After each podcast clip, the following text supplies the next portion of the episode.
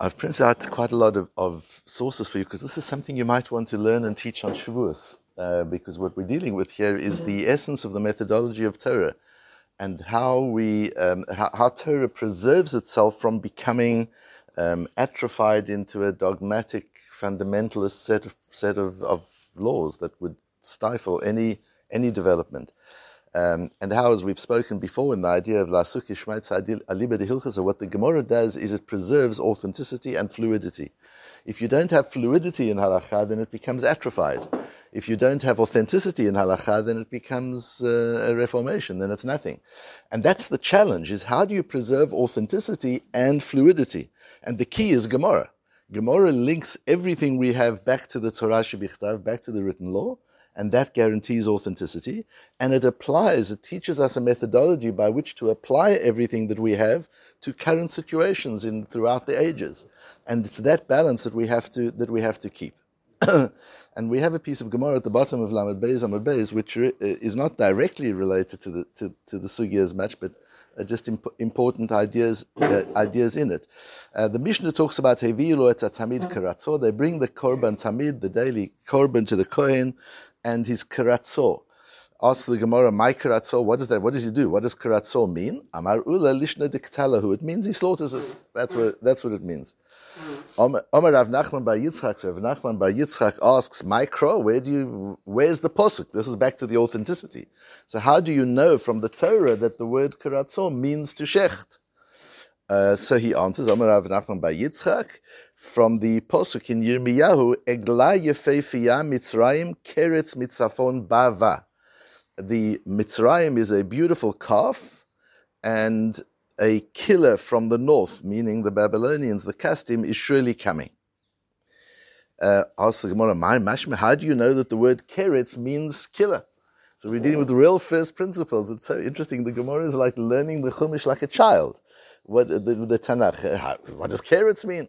So you could say, well, look at the Metzudas Tzion, look at the Metzudas David, you'll see what it means. No, they didn't have all that. They, are working from, from first principles. How do you know what the word keretz means? And here the Mishnah uses the word keretz, so it's important we know it. Answers the Gemara, the Metargim Rav Yosef, as Rav Yosef translated it. Um, now, Rav Yosef is, uh, as you know, a really important Amorah from the third generation of Amoraim in Babylon. He and Rabbah are very close. Uh, there was a contest as to who should become Rosh Yeshiva in Pumbedita. Rav Yosef puts Rabbah forward, was much younger. Rabbah was only 18 at the time. Uh, Rabbah becomes the, the Rosh Yeshiva of Pumbedita until he dies, and then Rav Yosef is Rosh Yeshiva for a couple of years. Um, and Rav, Rav, Yosef is one of the Rabbeim of, of Rova. So we've got Rabbah and then Rova and Abaya. Rabbah and Rav Yosef are from the same generation. Rova and Abaya are the next generation. And this is the foundation of, of the Talmud. This is the foundation of the Gemara. So this same Rav Yosef, who was blind, says, Malki Yai Havi Mitzrayim. He translates the Posuk into Aramaic. Amamim Ktulin Mitzifona Yetonala. A deadly nation will come from the, from the north to attack it. Um, and that's virtually word for word the Targum Yonasan that we have. The Targum Yonasan is the first Babylonian translation, or the first Aramaic translation of the Tanakh. And we need to understand who this, the Yonasan was. So I've brought you some of the Gemaras that you understand who this, this Yonatan ben Uziel was. He was from the first generation of Tanaim, the beginning of the Mishnaic period, so very, very powerfully authoritative. And the Gemara says in, in Sukkah, Um, Daf Chavchet. The Shmonim Talmidim Hayu Lo Hillel Azaken. Hillel Azaken had 80 Talmidim, 80 disciples. Shloshim Mehem Ru'uyim Shetishre Aleim Shchina K'Moshe Rabbeinu. 30 of them were fit to have the Shechina rest on them like Moshe Rabbeinu. Imagine this yeshiva, 30 students out of the 80 are of the stature of a Moshe Rabbeinu. And 30 of them had the power and the moral character to get the sun to stop the way Yehoshua did. Right? This, is, this is who we're dealing with, sitting in Hillel Azochen's Beis HaMedrash. Esrim Beinonim, and then there were 20 kind of mediocre people in between somewhere that weren't, weren't so great. Gadol Shebekulan, the greatest of all of these people, Yonatan ben Uziel. Katan Shebekulan, who was the most junior of all the people in the space of Medrash? Rabban Yochanan ben Zakkai. So you've got to get a sense and an idea of who these people were that formulated the Mishnah. And Yonatan ben Uziel is one of them who translates. We use it every day, Yonatan ben Uziel, to understand Tanakh. And furthermore, there's a Gemara in Megillah that talks about the fact that the, the Chumash was translated by Unkelus Hager, Unkelus the convert. And the, the Nevi'im, Nach, was translated by Yonatan ben Uziel um, which he heard and learned from Chagai, Zechariah, and Malachi. So Yonatan ben Uziel's Targum comes from the Nevi'im themselves. Um, Yatzda Batkol V'Amra, when he translated the Tanakh, a Batkol, a heavenly voice came out and said, Who is this who revealed my secrets of the Torah to Bnei Israel, who wrote it down in this new translation? And uh, ArtScroll's done a wonderful work, but when ArtScroll got translated, there wasn't a Batkol. The heavenly voice didn't come out and say, Who's revealed the secrets? When Yonatan ben Uziel made the first translation, a bat kol came. That's how great it was.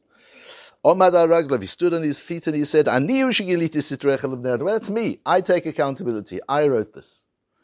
Galuvi adu lefanecha, but you know very well, shelo lichvodi asiti. I didn't do this for my honor, velo lichvod beit abba, not for my family's honor. Ela lichvodcha asiti, shelo yarbu machloket b'Yisrael. I did this for you, Hashem, so that there won't be argument in Yisrael. There's an authoritative translation of the Tanakh, and we all know what it means.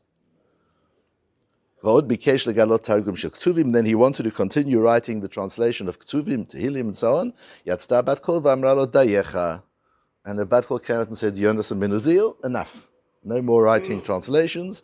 My time in Mishum Deit Beketz Mashiach, because that has the end of the world and Mashiach, that should not be translated. Says the Ritva on that piece in Megillah, what's Rav Yosef got to do with this? Why does the Gemara bring Rav Yosef? Says, says the Gemara, uh. If you check through Shas, you'll see often there is a linkage between Rav Yosef and Targum Yonatan. Rav Yosef often uses Targum Yonatan to explain the psukim. Why is that so? Mishum dahavi sagina, because Rav Yosef was blind. And he isn't allowed to recite Tanakh by heart. As we'll see, that's a halacha. So he learnt the Targum he learned Yonatan ben Uziel's Targum so that he could quote from Tanakh without being over the principle that you're not allowed to quote from the Tanakh um, Balpeh. You've got to read it out of the book. You're not allowed to. You're not allowed to say it by heart. And that's a piece that comes from the Gemara in Gittin Daf Samach. Dvarim lomran. Dvarim lomran bichtav. The written things you shouldn't say orally, and oral things you shouldn't say written. The Torah is divided into it Torah Shebichtav and Torah Shebal Peh, written Torah and oral Torah, and they need to stay written and oral. Don't mix up the methods. Um, and further on, Rabbi Yochanan says, "Lo karata Hakadosh Baruch Hu britim Yisrael ela bishvil dvarim shebal peh." Hashem's covenant with Yisrael is all for, for the oral law. The essence of everything is Gemara. The essence of everything is the oral law. Um, but but we have these two pieces of of of um, halacha. And, the, and Rashi says there on Gittin, Mikana Talamed, Talmud lo nitan lichtov. The only reason the Talmud could be published and written down is for fear that it would be forgotten otherwise. But ideally, it shouldn't be written down. And that's why it's written down in shortened form, as little as possible, write down as little as possible. So you have to reconstruct it using a Rebbe, being taught how to, and methodology. You have to reconstruct it. That's how it's written, so that it remains at least to some degree oral. Um, and, and you've got, I've, I've, mentioned to you before, I think the reason that the Vilna Gaon writes in such brief, uh, literally just references, very brief, is because he's writing down Torah Shebichtav, he's, he's writing down the oral law, and he wanted to just write down as much as he needed to remember what he was thinking. So it's just, just hints, and the Gemara itself is like that, just hints. And you've got to reconstruct and flesh the Gemara out in order to make sense of it, because it's Torah Shebal Peh, it's not Torah Shebichtav. Now, why this complete separation? The Maharal speaks about that, and I've, brought it for you again so that you, um, I've brought for you so that you can use it. And as, as I say, I think this is Shavuos learning uh, because it's so important for what, for, for what the Torah is. And, and in short, the Maharal gives two reasons for this, for this distinction between Torah shebichtav, which has to remain written, and Torah shebal which may be, which can only be said peh and shouldn't be written. And he says, firstly, Torah shebichtav is a unified, integrated system. You can't take a piece out of it. A piece out of it is no longer emet. Emet is just the whole thing. And he says, when you speak, you speak consecutively.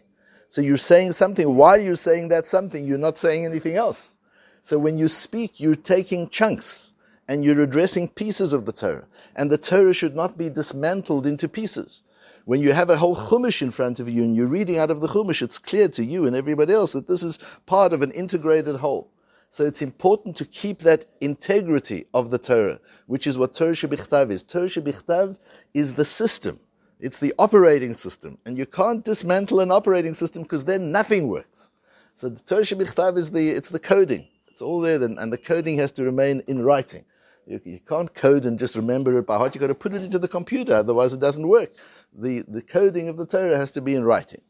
But the Torah Shabal Peh is, um, the oral law is, is endless. That, that's Ein Sof. It's always evolving. You don't want to write that down because once you write it down, it becomes fixed. That was the objection to writing the Shulchan Aruch down, and people's objection to writing the, for the Rambam's writing the Rambam down. Once you write it down, it becomes dogma, and then people, what are you supposed to do? They look up.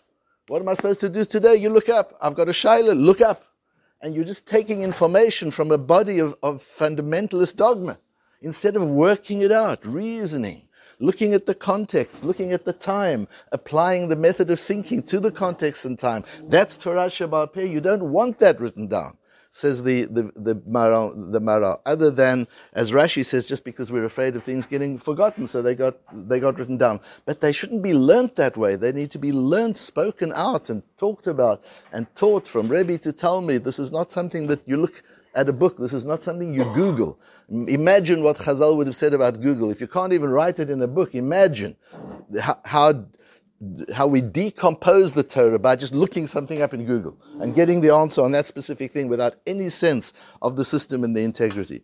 The second thing that the Maharal says is the Torah gives us the principles of halacha and the and the Torah Shebal Peh gives us the application.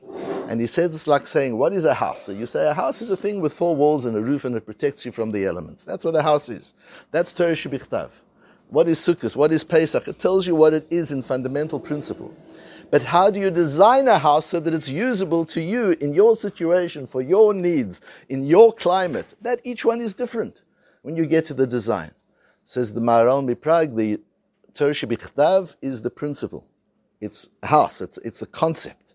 Torah Peh, the oral law, is how to design it in a way that makes sense to you, how to design it in a way that makes sense to your generation, to your place, to your time, and gives it context. You don't want to write that down because that has to evolve, that has to change, that has to develop all the time. So Torah Baal Peh is fluid, Torah Shebichtav is rigid. Torah Shebichtav is a, an integrated system, Torah Baal Peh is unlimited. Torah Shebichtav is the principle, Torah Shebal Peh is the design and the application uh, for each period and era in which we live. And we need to keep that balance. Whenever we're learning, we've got to make sure that we're linking back to the Torah and that's what the Gemara does all the time. Every halacha, the Vilna Gaon writes that everything you learn, you should be able to link back to its source in the Torah to preserve its authenticity. And you've got to be able to apply the reasoning of the Gemara to preserve its fluidity and its ability to, to apply and to be designed in a way that authentically fits the time and the era of each period in which it's used and learnt. Thank you.